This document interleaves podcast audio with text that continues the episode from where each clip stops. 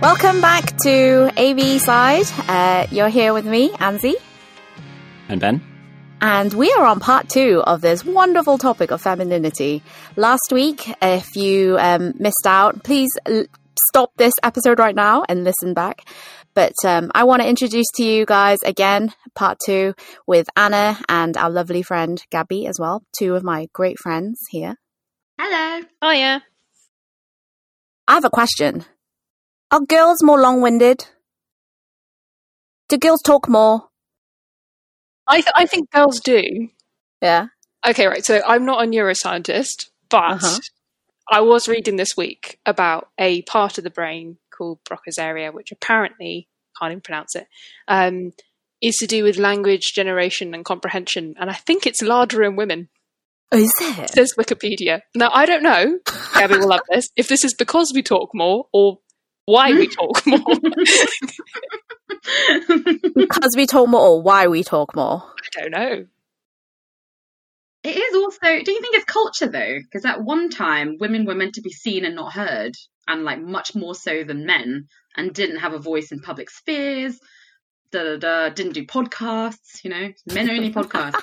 but um, I think like in well, I can only speak for my culture. In like Western culture now, I guess women are like socialized more. So you are expected to be more social. Like girls, I think it's why they find it hard to diagnose apart yeah, to diagnose young girls with autism. Um apart from that, you know, all the signs that they look for are based on young boys, hmm, Mm. which is a problem. But it's also because girls yeah, exactly, gender data gap, hashtag. Um it's also because girls are brought up to be more social and to you know make friends to like do the communicating to Mm, mm, mm. um, make those relationships early and there's less of that for boys in general on average Because women are seen as more um, emotional and relational, and you want to have those co- communication with friends to build up that social aspect. Whereas boys, you know, they won't talk about their feelings as much as women. Um, I, I'm going to disagree now. okay, go for it. because Please do. are allowed to. So my my personal journey clashes a little bit with this one. So my um my biological mother is a bit more um so we say my my birth mother is uh much more um she, she's not as emotive as my stepmother so I had a kind of a, a switch in parenting midway through my life, which makes me very interesting in the social sense, um, because my socialization completely changed. Hmm. Um, and so I had a big family, so obviously there were lots going on. But uh, for up until about the age of 12, I wasn't really encouraged to talk about feelings, or I didn't know how to express them. I had various emotional um, damage, etc. You know, it's all part of my story. Um, I tend to be quite open about it, but that's only because in my teen years, I then learnt how to do social communication, uh, people skills, talking to people. Ansi probably doesn't know exactly how bad it was because I come across as really sort of chatty and animated and so you on. are. But so much of Wow. my communication skill has been completely learned Hmm. um, and and consciously learned. And I think what I've discovered is there is a part of me that I tucked away that could do that, but I didn't do it. Um, and so if you'd met me at say 10, 11, you probably would have thought I was kind of Asperger's or somewhere on that spectrum. Now, if you are on that spectrum, naturally, there's nothing wrong with it Hmm. obviously. Um, people are just wired differently, and God makes us all really different, which is why it's so Mm. exciting, you know. Mhm. Um, and then you you realize that that God always wants to to grow you in the places where maybe you feel weakest um, for His glory, which is always fantastic and exciting and terrifying at the same time. Um, so I I've had I've had a bit of a weird journey because I I didn't do the socializing at school particularly well. I didn't really feel like I did that. Um, I didn't feel like that was natural to me, and I've come to kind of rediscover a more feminine side where I celebrate, shall we say, my physical appearance, the more communicative aspects, the people skills, the nurturing side. I've acquired all of that, and I feel much more free now. I'm in that space. Interesting. rather than I've been coerced into that box. It's like as I've unpacked my emotional baggage, that has come out, Mm. which is really interesting. So I kind of agree with you. It is it is socialized. It's definitely learned. It's definitely quite intentional. But for me, it had to be so super intentional that I found it is a more restorative process. Is how I frame it in my head, rather than a Mm. oh you have to be more social. You have to go talk. Whereas Mhm, actually, what I yeah. wanted to do was go run around, kick a ball, Yeah. and but only the guys did that. Uh, Um, yeah, so I, I kind of get the frustration, but yeah, I don't. I guess I don't put it in a negative. Yeah, that's a beautiful way of thinking about it. Thanks for sharing. Thank you. Do you think that there is a difference with how you communicate with people based on their gender? So, women to women or women to men? Like, do you think there's a change in your language and communication? Yes. Yeah, me too. But I think it's just because I frame it as because I'm normed and because and because every person is different. So I would communicate differently to different people, judging. It's always a two-way thing, isn't it? It's a it's like a mini relationship when whenever you enter into conversation with anybody and it's not there just so that you can monologue or just so that the other person can monologue there should be or i think my theory is that there should be some exchange some meeting it's like you set a table between you and you put Mm. things on the table and you share these things you don't necessarily go to the other person's table or that person come into your room and your table um I like that picture. I love that picture. um so so yeah I, th- I think i would even i would try to. I would not necessarily because of gender per se but just because of differences in in like all the different ways um, that can exist. So, you don't base it on gender then? um it, would- i think it's a factor.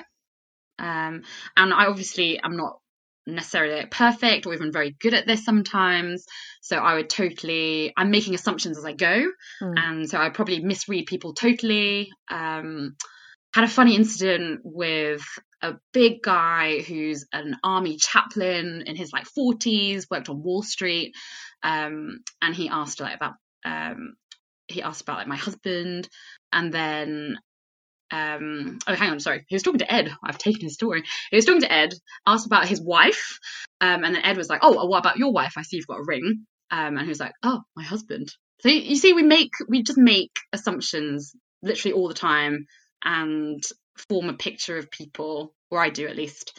And sometimes it's accurate and sometimes less so. Hmm. I think that's really good. Um, I remember when I was doing some research for my dissertation, something that came up. I was looking into like the Chinese church and where it fits with uh, the rest of um, the church in the UK. But something that comes up is like stereotypes are not necessarily um, a bad thing. Stereotypes are what our brain does to to take shortcuts, um, so we don't have to be processing stuff all the time. They're only bad if they're incorrect stereotypes Mm. or if we if we apply them to too much and so it's oh, maybe maybe not maybe framing them as good as bad is is not not correct but there's something that our brains can't avoid doing and it doesn't Mm. mean that we're racist or sexist or whatever um just because our, our brains make a leap before we've had time to think through a situation so i think we do that all the time right Mm, yeah, and I guess there has to be like grace for that as well. And I really have to work on this in myself, um, like especially if people make assumptions on me. It's happened a bit on over lockdown because you can have calls with people you've never met, and Mm. I sound very, you know, very kind of southern British, da da da. Um, but actually, my face is Chinese. So what is that? Um, but um, yeah, so I have to resist. I can feel myself wanting to get offended when people are like surprised or say something that I find like not nuanced or not very sensitive. Mm. But actually, you know, they're on their own journey of like exploring or learning. Um, and so am I. Like I have made equal blunders and Mm. like Ben said, acted on assumptions that aren't accurate. Um, so like, is it is it in me to give grace in those situations um, and hopefully to receive it as well? Yeah, because we're all learning, aren't we? We're all trying to figure things out, and it's it's good that we do have a chance to make these blunders and also learn from those mistakes. Which is also the cool thing about these podcasts, right? It's about ex- yeah, it's about exploration. Um, yeah, and exploring together in conversation and staying friends despite it. Yeah. Um, because basically, I asked that question because I've noticed that when women speak to me compared to how men speak to me is completely different and how i speak to well i, I guess it depends on the individual girl um, so working with a team of men i feel like is all very whoa whoa whoa we know who you're talking about sorry like, well not just you not just you i work with other guys as well um, right. in in ministry but i think i think it's very you know, you get the stuff done. It's very logistical. Whereas when I'm working with women, it is very people focused and it's all about like, how are you? And, you know, how, how's it going? And, and even when people approach me, so during the start of lockdown, we were, we were preparing for this other project that I was doing outside. Um, and there's a new girl on the team and she didn't actually know how to approach me but there was a lot of flowery language which i wasn't used to because i'm so used to the work that we do is very operational let's get the task done um, enough of the chit chat like hey, if you happen to be free can you help me? Could you possibly maybe yeah like what is the point of all this wordiness just to get a task done? Do you know what i mean? Like and I and I realized, oh, maybe it's because this is a woman who is talking to another woman, thinking that maybe it's out of politeness, but actually, I'm I've gotten used to through the years of working with guys, um, like just to be so blunt and not to take personal offense over getting a task done. I used to, but I've learned through the years that they just want to get it done. A B. Hmm. That's see, that's interesting because I mean I, am only reflecting on myself, but um, I'm I don't see myself as as being. I'm definitely very objective and task oriented. Yeah, you are, Ben. To do lists. Yeah, in yeah, yeah. Your yeah. wife tick that. yeah. Um, don't worry, Ben. We have spreadsheets. We have right spreadsheets with tabs saying. upon tabs. I love spreadsheets yes. too. So I don't think I don't think of that in my own identity as because I'm a man. I'm that way. I just think of that as who I am, and I know there's lots of men who are more relationship focused. Yes, okay. I right? take that back. There are a few. Not a lot of them, but there well, are a few. Cause, and then I was thinking about my work in a school, which was just very like high stress. And um, my head of department and then deputy head above me, above her, were both women, and they were both very um, like get the work done. Like I don't care if you have to stay. Like they were very very harsh mm. um, people Uh, to a point that that I I think it wasn't a very well managed place. And but that I, I'm not saying that's because they were women. I think it's just like you have some people who are focused on one thing and some people who are focused on another thing. Do you think leadership tends itself towards people who are a bit more task orientated like that? In most cases, or do you think because sometimes better managers are more people focused? but there's always a bit of a balance, right? It depends what you're leading, doesn't it? So I think um, I lead a team. I like help manage the whole team, but I directly manage four people. And I think I think I just have a different approach to all of them because mm. they're all they're all different, mm-hmm. and that is draining for me. And I have to like I can't just rinse and repeat uh, for different reasons. They're like different levels of experience, different tasks, different roles. Um, but it is just trying to learn. Maybe that's just my management style. Like I want to know who, what will people respond best to, mm. and like how they'll develop best. Oh, you um, sound like I'm, a great manager, Gabby. I'm yeah. not always. I'm like no, but I I would want to do that thinking at least mm. and like hmm. learn how to improve. But would be interested to like hear from Anna as well because I think both of our work is actually very it sounds like quite technical.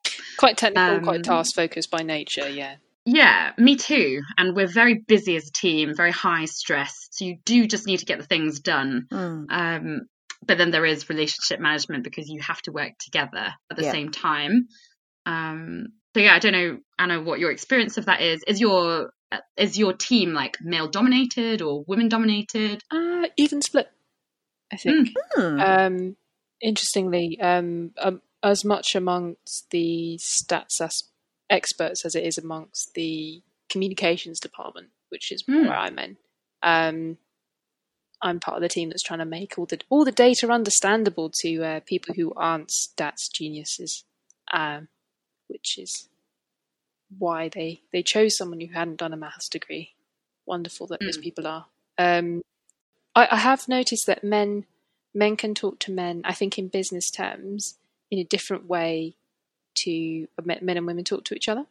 So um, this hasn't been so much the case in my own professional life uh, because I think it's always been centered more around a task or a particular topic, and then you've got a central focus, and everyone it's generally always been quite mixed. So the dynamic changes, um, and it's quite easy. Um, but with with things in business, I've noticed there being points where, say, my dad will talk to someone uh, to talk to another company because my parents run their own business, and something that would have taken quite a long time talking to, uh, say, a female person in the company, um, will get sorted out in a matter of minutes because you can joke around in a kind of way that you can't if you're a woman. Hmm.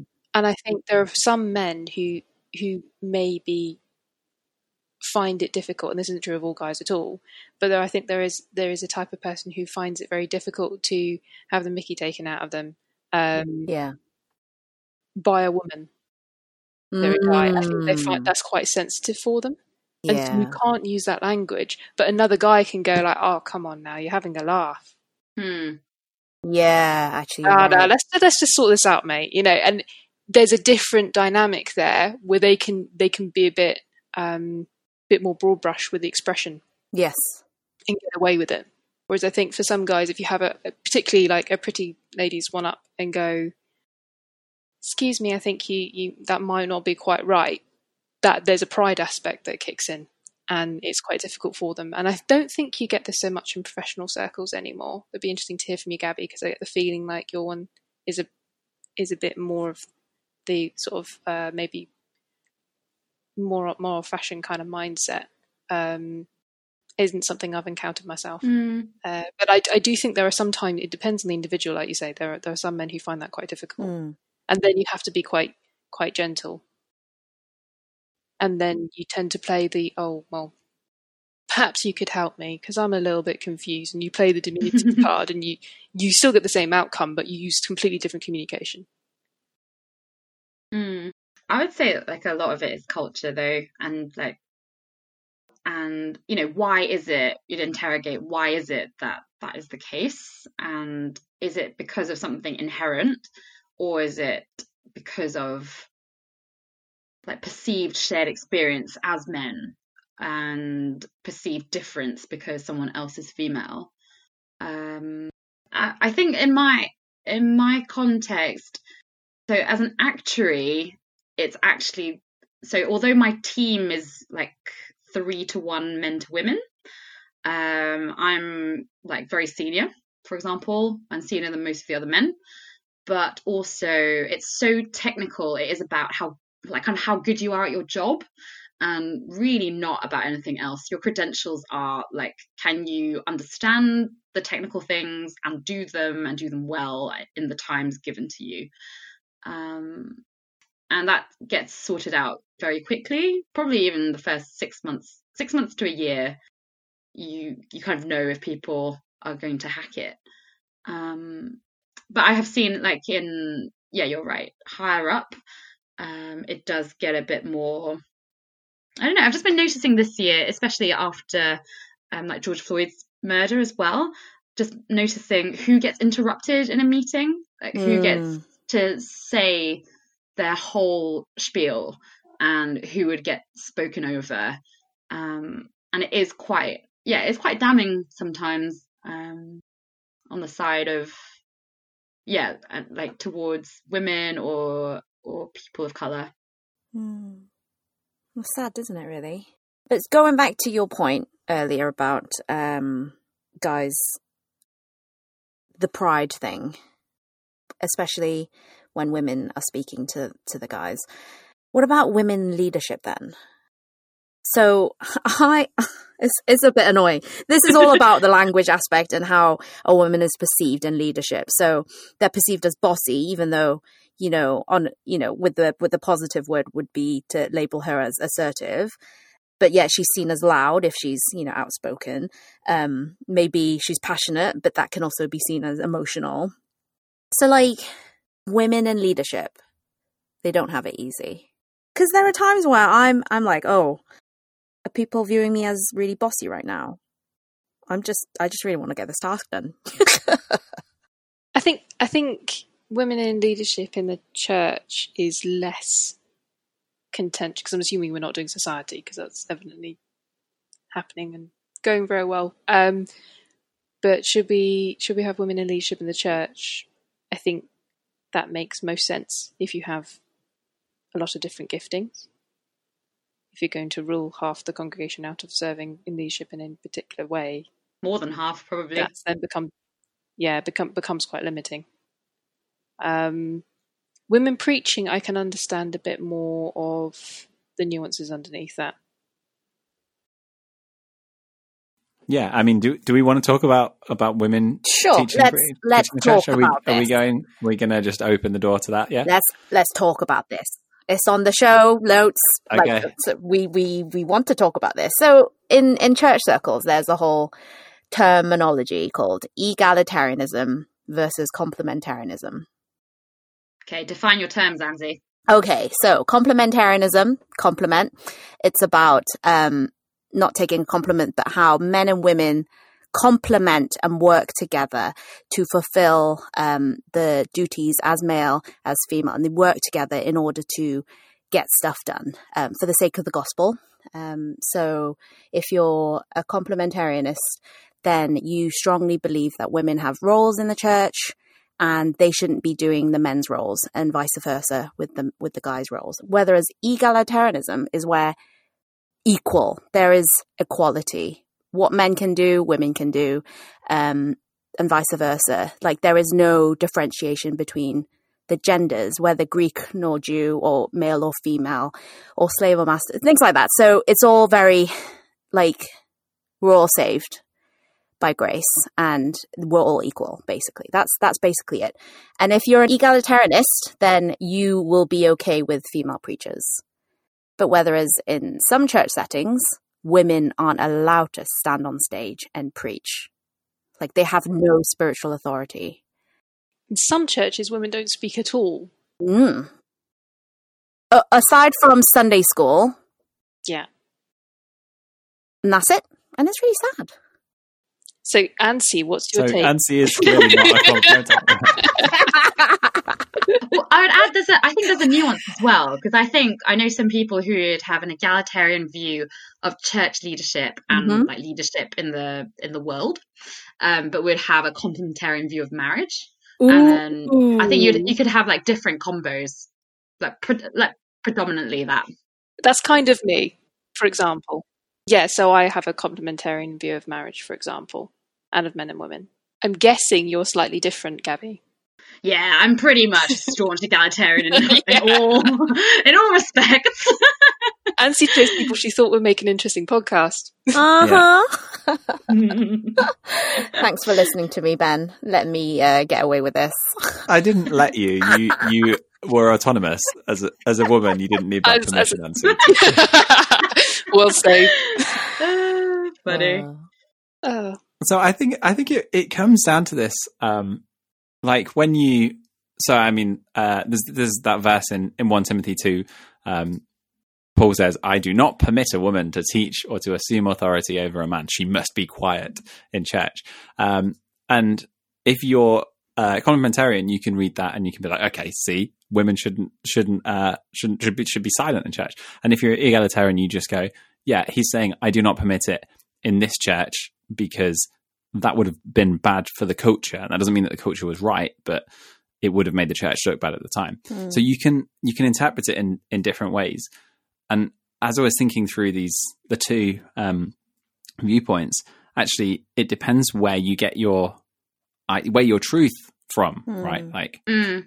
is there because it all comes down to like are men and women actually different in what way are they different is it Mm. just society or is it just biological or is it spiritual as well like and and so you have to start unpacking all of that and i think if you just jump onto one or the other of the arguments without trying to understand it from that starting point it's going to be quite difficult to to change your mind whatever your mind is i think Mm. No, I really agree. And I think it's why it's maybe we won't maybe we'll go to it now or maybe we'll go to it later about the question about, you know, God and does God have a gender? Um because for me that's where it all starts or it all starts in Genesis. yes Let's. go go for it Um well, uh, my answer would be Does God have a gender? I would say God has all genders and also transcends gender. That would be Mm. my, my short answer, I think. cool come back next week for a discussion with you Wow. Uh, well, I, I think in the spirit of giving people the gender pronouns they request, God wants to be called a he.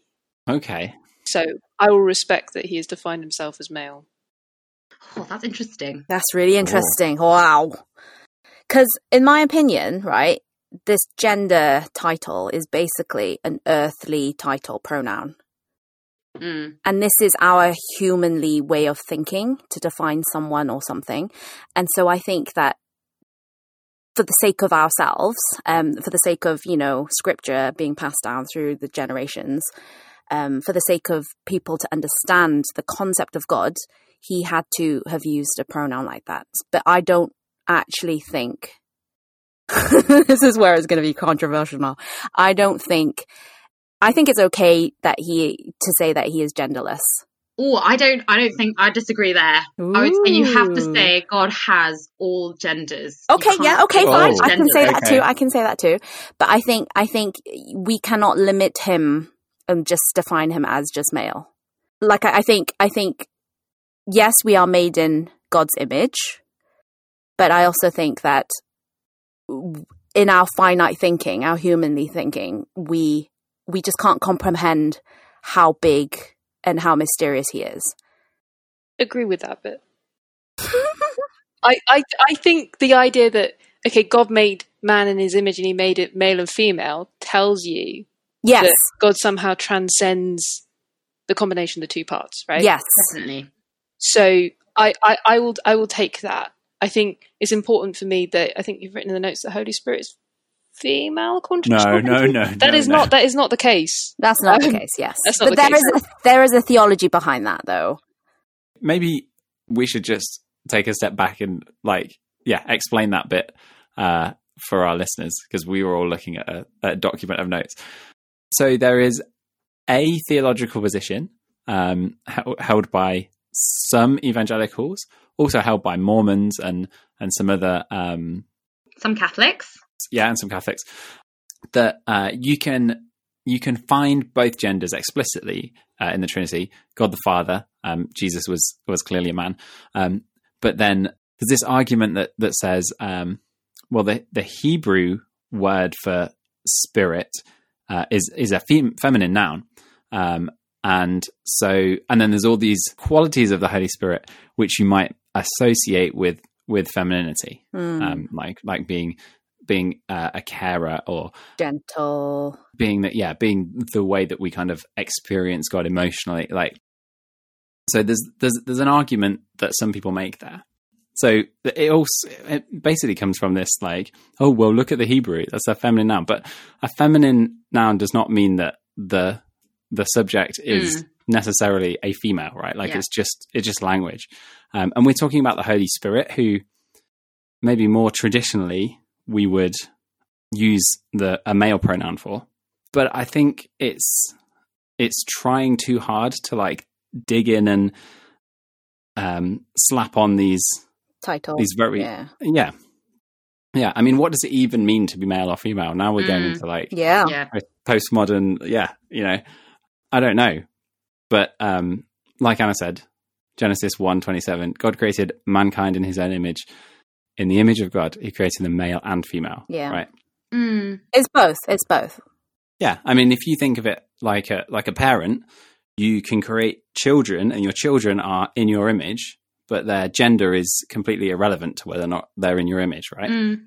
Like Sophie and Isaac are both my children and they are in my image. I think also it's it's opposed to the other ancient religions of the time, which were very much to do with um, Sky Father, Earth Mother. Yeah.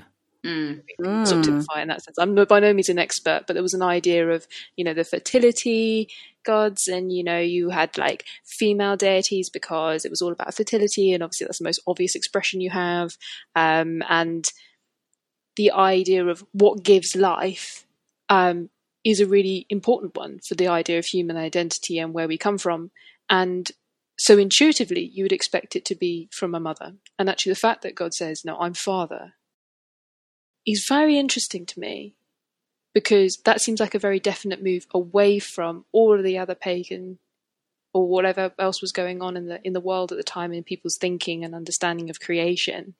It was saying actually it's the spirit that gives life. It's through the Son, and we are His children, and we belong to His family. And I think maybe we need we, we need to also appreciate it in terms of, of patriarchy. Like it, it- for me, it fits within the idea of spiritual authority, as in you are adopted into His from ev- from whom every a family in heaven and earth gets His name.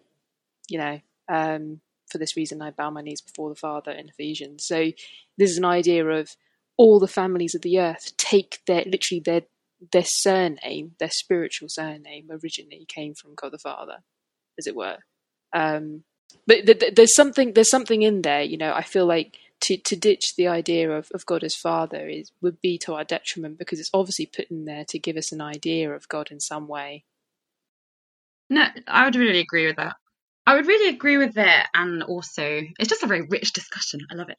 um, I guess, I guess my thoughts would be that God, there's like lots of things we find contradictory about God, or the fact that you know Elohim in Genesis one, that's like how God, or in a lot of the the, the Torah and the Hebrew scripture, that God is described as kind of they, masculine they, but they, rather than you know god singular and the sense of like god being trinity and unity um like god being in relationship with god's self like these are all ideas i at least find very difficult but Don't we Um, all?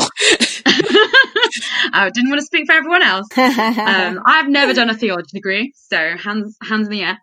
But um, and I guess it's a, I think for me it's a similar thing about the income. Like yeah, that's why I say you know all genders and God transcending gender because um, like Ansi said, I think we have to kind of speak in loads of metaphors, We and do. God gives us loads of metaphors, but but also the fact that God, there's also maternal imagery, right? Like Yes. Jesus describes himself as like a mother hen and Jerusalem as like chicks. Mm. Um, and there's like God's imagery somewhere, Deuteronomy, possibly, um, late Deuteronomy, where he's like, I gave birth, I was in childbearing pains with Israel, and I gave birth to Israel. Um, all this kind of imagery. So I think it's it's less prevalent. I I agree than like the father imagery, but the maternal imagery exists as well. Um, and for me, it's all about you know we call Jesus our rock, the cornerstone, our strong tower, Mm. um, all of these things, but we don't mean you know he's not literally like a rock or literally a tower or literally a shepherd or a lion or you know the lion of Judah or the lamb. You know, it is imagery. T- to be fair, he was literally a man, though. Yes, Yes, Jesus was literally. yeah, a yeah, man. yeah. That that yes, that's confirmed. yeah, we do agree on that. Um, yeah, and a man of sorrows. You know, there are some things that you you can take, but also literally, for, in the sense, in the human sense, like God is not our father. Um, you know, we have like an earthly parent or two earthly parents. Um, so I do, I don't know, I'm not 100%, but I do see it more connected in the fact that I see the father as a very powerful, meaningful, and true metaphor, but it's not, it's saying something more than God is my father. It's saying God is embodying all of these like protective, nurturing, um, loving qualities that I would hope my earthly parents exhibited, but it's even more than I can imagine. Yeah, perhaps it's it's almost like like the opposite of a metaphor in that like when, when we look at um like our earthly parents, they are if they're doing their job right, if they're if they're trying to to um bring up their children in a godly way, they are demonstrating um elements of God Yeah. through their fatherhood and motherhood in the same way that like a husband and a wife demonstrate Jesus in the church, right? Um, and so actually we are imagery, very poor imagery for different elements of God, or when we say we, I guess uh, different roles in society are different um, aspects of, of God that are demonstrated here on earth. So when we're made in his image, um, there are masculine elements and there are feminine elements Yes. and I guess they, yeah, and I guess the things that aren't corrupted by the world, the good things, the things that we were created with um, originally, they they come directly from God, right? So Yeah. he is he's more than um, these things on earth, rather Yes. than than Yes. yeah. Great. We're in agreement there. Sweet. I, I think I would I would be over the last couple of years I have really tried to change my pronouns though. So don't know what you think about this, but I do try to say God, God's self, or like Jesus, the Word, the Holy Spirit, and um, yeah. Or if I use he, I'll try and use she. Ah, controversial in like another, you know, the next instance, for example. Um, and just the fact that Anna mentioned maybe last episode that some people have difficult relationships with their fathers. Yeah. Um, and it does mean like I have a really good friend who has, you know, completely absent father, like came back later, but just no no healthy relationship there. So it's very hard for him. You know, he's in the process of redeeming that relationship and of like God redeeming fatherhood. Mm. Um, but when he just does need like the care of like God, our parent, he will imagine like his grandma, who's like the most nurturing person Mm. like in his earthly family and he will think of like god identify you with the same care that my grandma has shown me and know that it excels that I suppose that's kind of where the shack sits, doesn't it? It's the similar kind of story, but in fictional form, Yeah. of this real process that people do when you when you envisage God and you, you struggle to put a father figure in that place. You end up with a female person. Yeah, and for me, that like I think the shack. If if you don't know, it's this um, novel about um, this uh, this this guy who's um, going through loads of trauma in his life, and he goes away to this cabin in the woods, um, and he encounters God there, and God shows up as like this middle aged lady. God the Father shows up as this middle aged lady. So I think for me that was like too much the other way because it's it's like whatever for whatever reason we we use God the Father and we use male pronouns for God the Father. I don't think there is a, a case for saying God is definitely a woman, right? Like I think we've been kind of uh, getting to this point where actually God is more than a man, but I Mm. don't know if I would say that he is a woman. Does that make Mm. sense? yeah yeah yeah And actually, I think a good point about uh, why we do use what, what maybe why we potentially use male pronouns is just because that's how those languages work. Like Yeah. until until like fifty years ago, we would say mankind, right, Mm, to mean mm, mm. humanity, and nobody would be like, "Oh, don't you mean womankind as well?" Like Mm, mm, that's that's a very very new thing, and and that's that's because of the the male dominance in through history, and that's Yeah. not not a good thing, but that's just the way that it is. And so when we read when we read the the New Testament or the Old Testament, it's not surprising that that they call Mm. God He, and it's it's just trying to show that God is a person. Yes. yeah definitely So it's fine to say He or She. I think it. Yeah. In one sense, yeah. Yeah. It's Yeah. it's just i think some how. people would find it heretical yes. I, I, would- yes. I I'm wouldn't go. I would feel uncomfortable calling God a she. Mm. and that is fine I think that is fine just yeah, just because just because it's i'm like totally on board with that because you know it's it's more kind of the respect for the chosen pronouns thing. I think. Yeah. Mm. Um, but it's I can I can understand why why you would do it. Mm, mm, Yeah. Yeah, I feel like I agree with you. I would be okay with saying they, but then they sounds less personal to me. It's really Mm. uh, non-binary. Yeah. Yeah. yeah. Send your feedback to So it's interesting, isn't it? Because like in Chinese, um, or in Cantonese, like at least, like he, she, they, it, it, they all sound the same. Oh, but it's written differently though. It's written differently, but if I were just speaking about God, then it would sound the same. Yeah. And God has it, like God has God's own pronoun in Chinese. Yeah. The, he does. He does. Sorry. Uh, God does. but What? You but mean yeah. just switch language and avoid the whole problem? Yeah. Yeah, I do feel like we're talking about this and then the, the more I'm thinking about it like it on one level it does matter like that we kind of understand that we try and understand God's identity. Mm. But on another level like why why are we so why is it so emotionally charged that like God can't be this do you know what I mean? Like Mm. it feels like does it affect our relationship with God? I I think fundamentally we all have a lens that we view God, and I think that is based on our own biases, um, being brought up in the world. Um, and it's sad how you know some people don't have a, a clear father figure or a mother figure um, that displayed those qualities or whatever you want to say. But I think I think generally as humans we do we will try and make God a lot smaller just to fit in with our terms so that we understand him. But God is so much more bigger than that.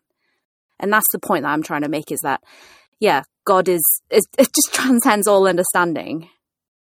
Mm.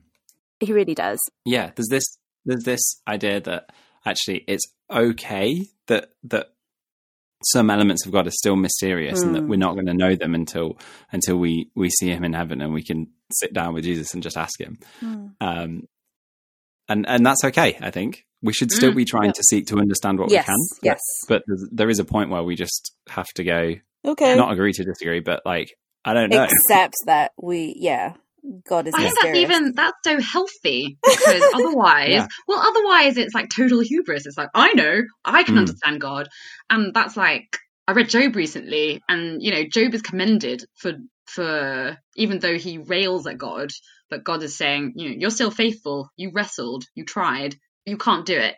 Like I will appear to you, and I will talk to you about all my creation, and you will not get it. Like I cannot be, I cannot be tamed or fully understood. Like who who are you, like Job's friends, to think that you could understand me fully and understand all my motivations or how I've made the world? Fair, fair deal. Yeah. But fundamentally, I think it's a beautiful picture that we are made in God's image, male and female. God created all of us.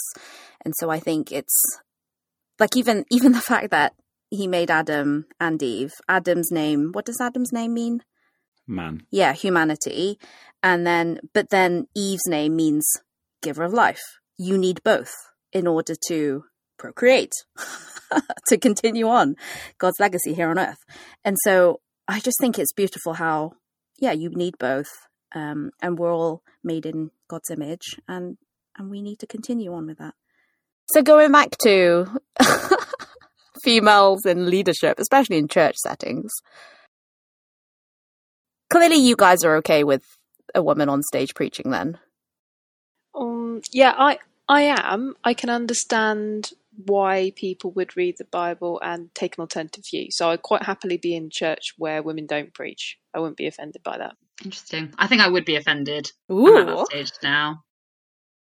Yeah, I think I would be. I really would because um oh, I would just find it so hard. I would be like really troublesome and then they'd kick me out and then I'd go to like a egalitarian church. I don't know, They would one of those liberal you. places um, Where the woman cannot be tamed. well, I think because I think the church would be missing something, and I think as well, and I actually think this quite strongly. I think it's a misreading of scripture. so, so yeah. Um, when Ben mentioned the Timothy passage about Paul saying, "I don't allow a woman to speak," like no, no way. But then equally, in lots of different places and you know it's debated but like romans 16 he talks about prominent women in the church. And there are theories, but obviously we cannot know for certain. But like in, oh, is it? Yeah, it must be Romans 16 with um, Phoebe.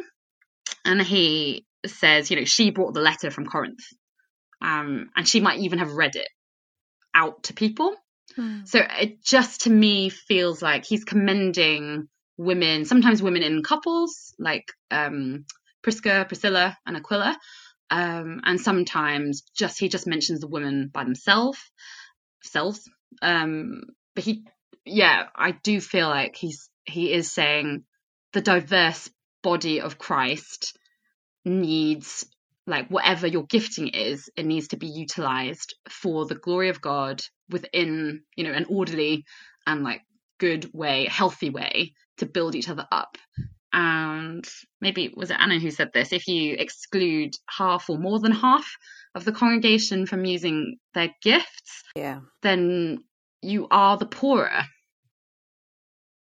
Yeah. It's true. And is that honoring what God has given you as the body of Christ to bring God glory? I don't know. I, I do think we have a particular hang up, though, and this is just to put this lens on it, where we have inadvertently valued preaching over all the other service that goes on in church. That is also true.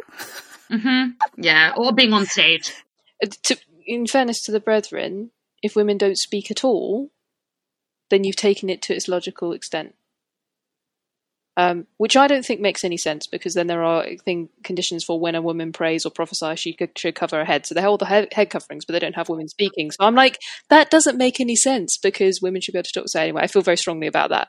Um, but I, I can understand why it's so emotionally charged because there, it's not, no one likes to feel silenced Yeah. right? No one likes to feel put in a box. And I think it comes down to this sense of, um, you know, where, wherever there is a, a hierarchy and you feel like there's a line in the hierarchy, it's never, it should never really feel enforced.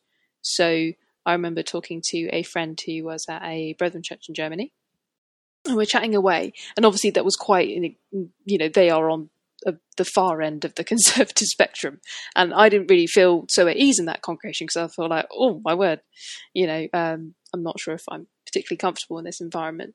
But I was talking to her about it, and as we're chatting, I she very gently but very firmly told me to to kind of back off because she was very happy. Stop trying to liberate me. Um, and I realised I'd taken what my view of where women should feel comfortable in church and decided Mm. that she wasn't comfortable, but she genuinely Mhm, was. mhm. And she was very happy. And she was like, "No, I want to be here. I'm going to honour my husband, and this is how I do it. And I'm I serve over here, and I really like this. I really like this model." And I thought, okay, Mm. I, I, I assumed too soon, you know, and I think for me, you know, if someone ever turned around and said, oh, you know, in a church where women can't speak, you must feel so oppressed. I said, well, since when did I feel like I was in a corner? Who told me that I was in a corner? You know, I, I, I can elect not to feel like that. I refuse to believe any narrative that tells me that I, I am a victim of circumstance, that I, I cannot do this. You know, I, I feel, honestly feel like if God calls you to anything, he will open up an avenue for you to do it. Mm. Um, and where there are no men to do something, God will raise up people to do it, and they may well be women. Yep. They may well be men who are underconfident and feel like they're not qualified for the task. That happens all the time in the Bible. Um, and it's like God likes choosing people who feel like they don't know what they're doing. Yeah. So, um, that, hey. Yeah, so it's it's it's, it's you can't. I, I feel like we, we do we, we rank with the gifts, and okay, it says eagerly desire the greater gifts, but I'm just thinking out loud here that somehow we have maybe we have turned this into more of a deal than it actually is in biblical terms, because there isn't really a a value attached to people and their gifting. Hmm. Yeah. No, that's true. That's true. I guess I've like the the personal experiences are that I've seen women who feel the call of God on their lives to do it's not necessarily preaching or leading a congregation or anything like that, but it can just be certain aspects. Um, and they feel like they are not honored and they are not given they have no place except as like a baby maker or Mm. in Sunday school. Mm. And that is not where they feel called. Yeah. So then it's the it's the life journey, like for some of them, of they feel they still subscribe to or really truly believe like the complementarian view.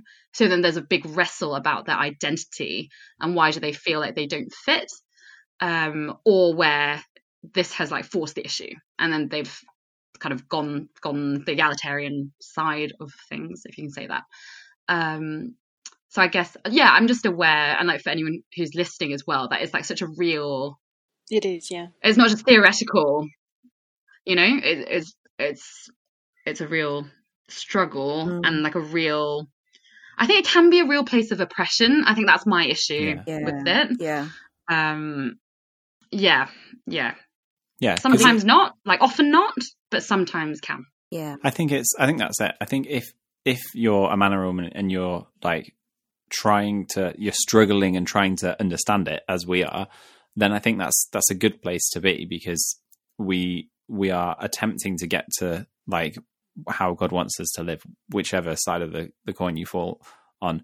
But I think it's a problem when men who have all the tr- tradi- historically have all the power won't give it um, a proper thought because they just go, "Oh, look, it says it here." So be quiet, woman. I'm not going to discuss this with you. And then it's at that point that that you're then, um, yeah, you're imposing these rules on on people who haven't had the chance to um, explore it, or and you've not explored it yourself as a as a chauvinist man, I guess. Yeah, it's, it is really sad when women are silenced and they're not encouraged to practice their gifts. And at the end of the day, I, from what I know, is that we're told to go and make disciples.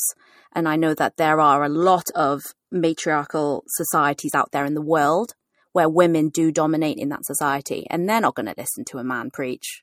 You do need to raise up women to, that will preach to other women. But I also know that, you know, like so, so for me be, becoming a female pastor i had to wrestle with this and i had people on both ends of the spectrum that were telling me yeah you need to do it no you shouldn't do it you shouldn't even be preaching like I, i've fallen out with people over this because yes on one hand like my journey to preaching my journey even to like leading and being a pastor I've had to wrestle and grapple with, you know, is this God's calling for my life?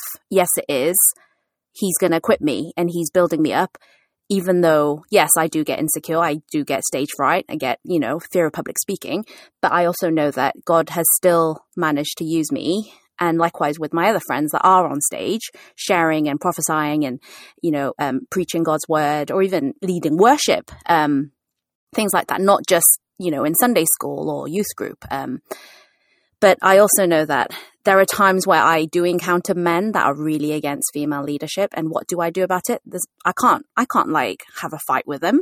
I just, just don't bother. I've been told not to bother. Like, just, just walk away. There's no point engaging in that dialogue and and having him, you know, talk down and belittle you, and you know, make tea.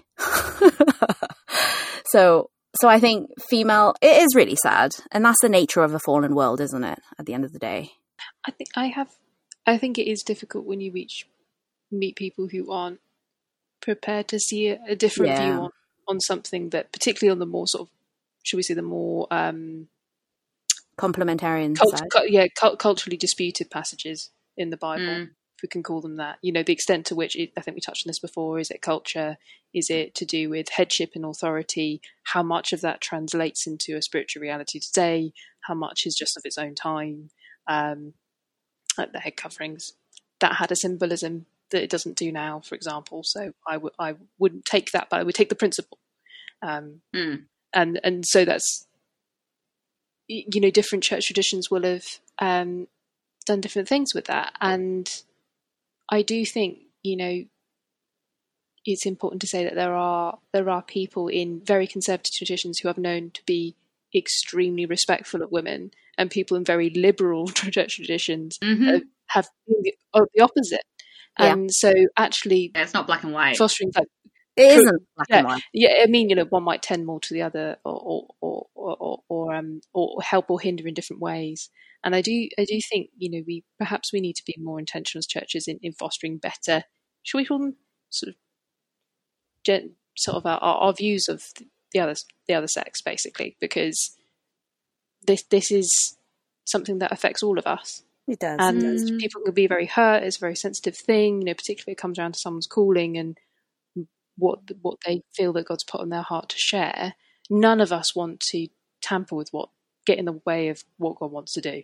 Fundamentally, um, I think that's something everyone can kind of agree on. Mm, Uh, it's just discussion over what that is. yeah. Yeah, I, I think so too. Like, because at the end of the day, I know my calling. If you want to listen to what I have to say, great. If you don't, that's that's your loss, you know. Um, and maybe you're just closing yourself off to what God has to say into your life. But that's that's between you and God. You know, I I'm as women, we we we're told to do something by God. I'm not going to listen to a man. I'm I'm going to listen to God. God is fundamentally the one I should be listening to and following and serving diligently to. But um but yeah, this is the sad nature of this world that we live in. I I feel like I want to challenge you though, Ansi. Oh, what now, Ben? No, in a, in a positive way.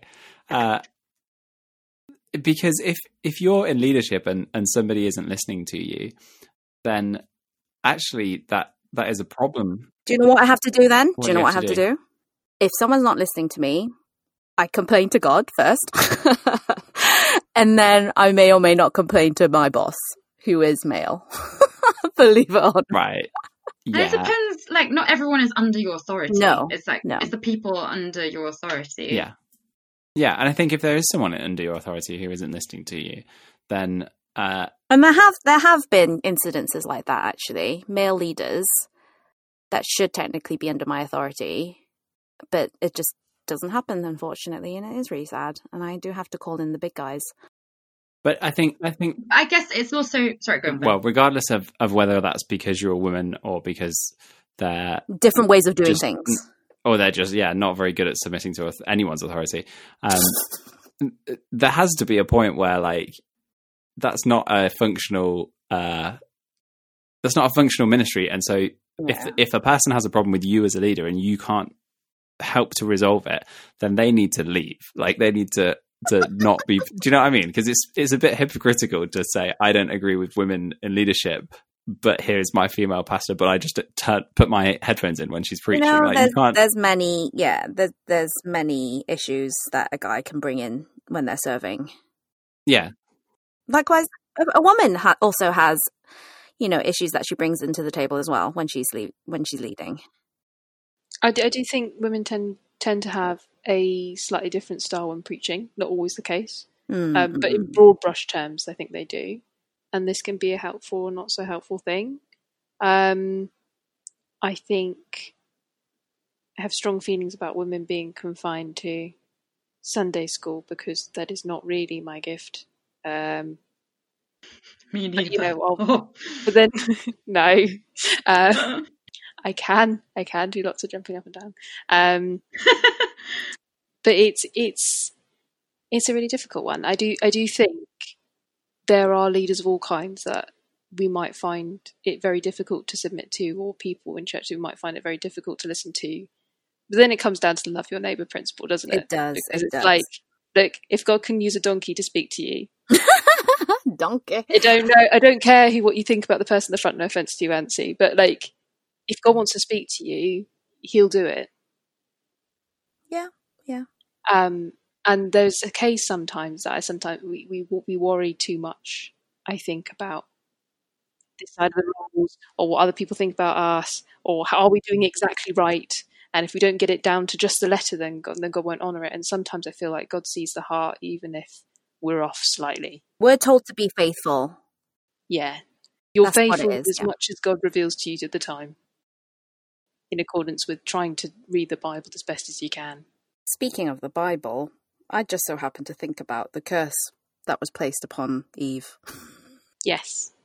this is the problem with i'm gonna this is where you can see that my husband is a theologian and basically a catholic because we don't have like good mariology in the protestant church so we like never think about mary but um actually so my thought my thought on this like in the tldr version is that eve has this curse laid on her whether like for what reason let's not even go there um, about the pain in childbirth. Mhm. Then you have Mary who begets, like who gives birth to Christ, who saves the whole world. And then Paul kind of brings this all together when he says, you know, like women have issues and there's a curse, but you're redeemed by one woman giving birth, i.e., Mary, to Jesus. For, for for context, we're talking about one Timothy two. Everybody, Yes, Um, just the next verse after women should should be quiet. In fact, it's uh,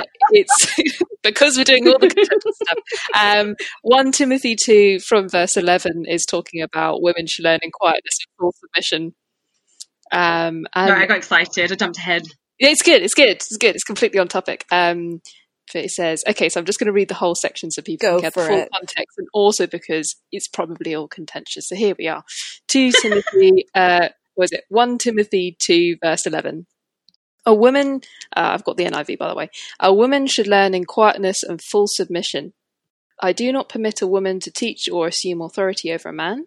She must be quiet. For Adam was formed first, then Eve, and Adam was not the one dece- deceived, it was the woman who was deceived and became a sinner. But women will be saved through childbearing if they continue in faith, love, holiness with propriety. What do you make of that, Gabby? I mean, it is that is what I make of it. So in the ESV it says, "Yet she will be saved through childbearing," and it doesn't say like every woman has to childbear. hmm Um, there's a lot of barrenness in the Bible, which is not, you know, none of it is cursed or like said to be wrong. Mm. Um, it, yeah, and that's a really hard issue. There's a lot of triggers in this podcast. I'm very aware. We've talked about like sexual violence and like struggles with. Oh yeah. Anyway, so apologies for all the triggers. Yeah. So I I would just really read it as actually there is one very key childbearing that is like mentioned Yeah. like, that's prophesied over that has like four different accounts about that is kind of talked about in revelation it's like from the beginning to the end there is like one hoped for childbearing which will which is the only thing that can save anyone and you know paul says enough times you cannot be saved by anything but through christ Mm-mm. so I do not think he is saying here, like, against, in one sentence, to contradict everything else he says, um, that women specifically have to have children to be saved. I like that reading. Yeah.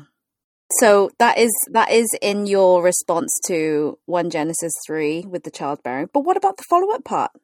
Your desire shall be contrary to your husband, but he shall rule over you. Whoa. I've got your desire will be for your husband. Yeah, very interesting. desire for your husband. Yeah, NIV has a different translation. Uh, so we're looking at the moment at Genesis 3 verse 6. Context. Which is the curse on um, the woman after the, the, the fall in the Garden of Eden for people who are not looking at our screens. What, what, what do people think this means then? So I've got in the second half of this verse, it's the first bit is about pain and childbearing, which we know is a thing. Um, very much so, sadly. And then your Ugh. Your desire will be for your husband, and he will rule over you. That's the NIV version. What did you have, Ansi? Your desire shall be contrary to your husband, but he shall rule over you. That's really different. See, to me, there's always there's always been a tension between men and women because of the curse, because of the fall of humanity. Yeah, I'm with you. And this is why we're having this podcast episode, you know? We're we're discussing all these tensions. Mm. But then Jesus, what about Jesus? Jesus redeems all of that. Yeah, and we live in, you know, we often use this phrase in Christian circles, the now and the not yet. about Mm. we are temporarily like post resurrection we un- like we have the fullness of god's revelation and salvation and that's accessible like wonderfully accessible and it also means well i think it also means that there are there's like potential that we don't have to be we're not like bound by the fall Mm. Yeah, yeah. I don't know. What what do people think about that? Yeah, I know. I'm I'm fully on board with that. Um, I wonder if that that um, kind of connects with you know how Paul talks about like, oh, if you have to get married, then get married. but you know, like I'm I'm blessed, so I don't have to. I don't need to worry about that. So I can just focus on the gospel and don't need to think about like a, a marriage or relationship. I Oh, wouldn't- do you know wonder if though? where it comes in. yeah. Um, I heard this recently and then looked it up and did those reading. Paul was probably married. Wow. Really? Yeah. Because his sect, like his Pharisaical sect, basically had to be married. You had to be like the, you know, good husband of like one wife, etc., etc. Like, um, so they think, like biblical scholars think, he had a wife and she probably died, something like that. Wow. Mrs. Paul. R.I.P. Well, we, Wow. we we don't know. no, we don't, we don't. But it is, it's like a, I don't know. I thought it was a strong argument. Yeah. Hmm. Where was where was Adam when Eve got deceived? Ah, this is the question. Next to her. Well, it doesn't say he was next. He to it, so It doesn't was. say he wasn't. It doesn't say he wasn't either. So Ay, ay, But she, she she initiates and it goes wrong, and he abdicates and it goes wrong, and it's yeah, they're they're both to blame, but yeah. you can't you can't put more of it on Adam. I know. I know they're both to blame. I mean, I think that the the childbirth pain thing is just is just part of the larger consequences of the fall, right? Like Hmm. Like now there's pain and decay and like there's all these things in the world that weren't there at, at creation, um, and it happens to be this happens to be one that affects women. I don't know whether Eve was intended to give birth before the fall happened. You know, like whether that was God's plan already. I think uh, it's hard because uh, maybe you. This is this is slightly contentious. Like it, it's to me, it's very poetical and metaphorical, right? So then, you know, it would it would cause less confusion. I was thinking this yesterday. Like, why don't we call them man and woman in English? Because that is like literally what the Hebrew kind of is, um, and would help us understand like maybe they they're not exactly ma- mapping to like a couple. Um, but then Eve does mean, like Ansi said, like giver of life, or there's those connotations. Mm. So I think there is something of the child, yeah, the the childbearing being Eve's thing. But maybe that is also, but that's like post. Maybe that's our way to understand it rather than ontologically. Oh, Yeah. oh dear. Like, you know, what if, That's a long word. like inherently what it was meant to be. Yeah. Maybe it's how we understand it rather than what really existed. Yeah, I think we there's no way that we can know what the world was really like in Genesis one and two. So, any all bets are off. It can be it can be a seven seven days or seven million years or whatever. We don't know. Mm. All right, team. Let's start with Anna. What have we learned today? I've learned that I agree with sort of Gab- I agree with Gabby more than I thought I would. I think I think this no, this is a really serious point because sometimes I think when we get into discussions about gender and like the role of men and women and so on, that things get really charged. And I think that has been really nice discussion because we've actually had quite different viewpoints on different things, but we all agree that the Bible is extremely important. That's how we read it decides everything and that honoring God is the most important thing, and we're all meant to be reflecting Him. And actually, I would put that in the bucket of things of first importance. Um, Mm.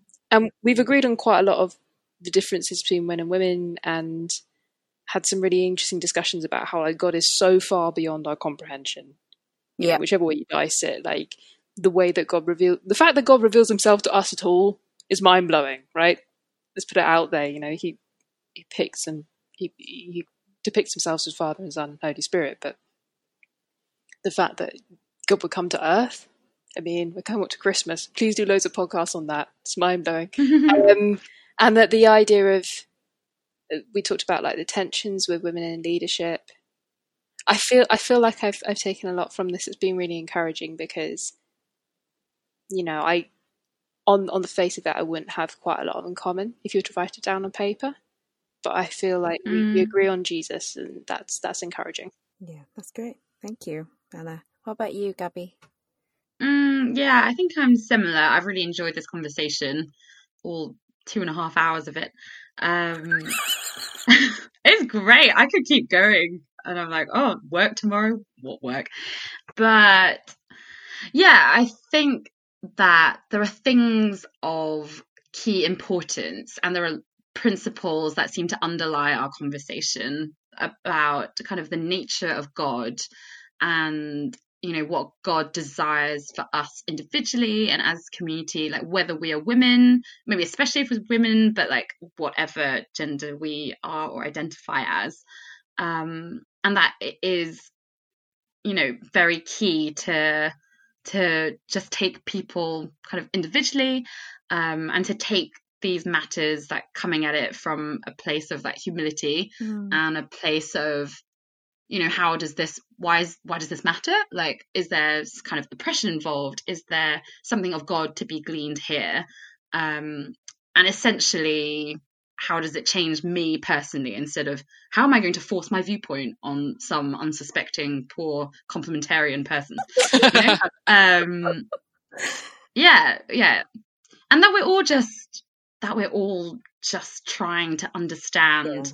something that is totally beyond us um, that is revealed to us but we all get like a little a little slice of the cake. Yeah and we need each other. That's what yeah i think that's my big thing. I feel like we need each other.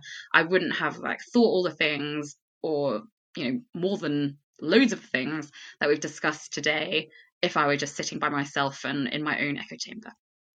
Thank you gabby and anna um, for sharing your thoughts. Ben what do you think? Oh do we have to still do it? I thought because we've got guests on this this season we didn't have to do You're our own. Slacking off, Ben. Are you slacking off? Letting all the women do all the work. What? Yeah, because I'm being chivalrous. Um, yeah, I think I think for me, like the the bit where we were talking about, actually, this all points back to to who God is, and there's, there's all it's all an understanding of um, God did create man and woman differently for a reason, and everything that we do in trying to understand that is is in some way trying to understand creation and and how God has been um, how God has put together this world. And so um, when we apply that to actually what do we do about gender differences and stuff, as long as we're going on that that journey together, like we've done for the past hour and a half or two episodes, as long as it's a, a process that's happening and it's a conversation, uh, we can we can come to a point where we're we might not all agree 100%, but at least we're um, willing to discuss and listen and learn yeah, and, from each other. And, yeah. And being part of the, the family of Christ together rather than saying, oh, this person disagrees, so they should be kicked out or, or anything like that. Ansi, what have you learned? So I think I love talking about femininity. I think because um, I come from a family of all women. Uh, I've got a lot of sisters and um, I've got a lot, of nieces as well. But um, so I do come from a strong female background. Um, and I am quite outspoken, um, very passionate in um, female affairs. But I also know that there is a need for both femininity and masculinity. But I think it's great that today um, for the past two episodes, we were able to explore what is biblical femininity. Um, and it is all about, you know, following Christ. Christ is the cornerstone um, in which we build our lives upon. And, um, but no, I think it's a beautiful aspect um, of exploring this topic and, and looking at what the Bible says. Um, but we all agree that, yeah, Jesus. Jesus is the answer, basically, in a nutshell. Thank you so much, guys, girls, you people. mm, thanks for having us. Yeah, thanks for coming on. Yeah. Guys, if you guys, are, people, I'm speaking to our listeners. listeners, if you are, um, if you have any feedback, um, please let us know. abside at the bcc.org.uk. Would love to hear from you guys, people. Sorry, um, this is season two. Um, yeah, we're looking forward to the next couple of episodes, aren't we? We definitely are. Stay tuned. All right. Bye.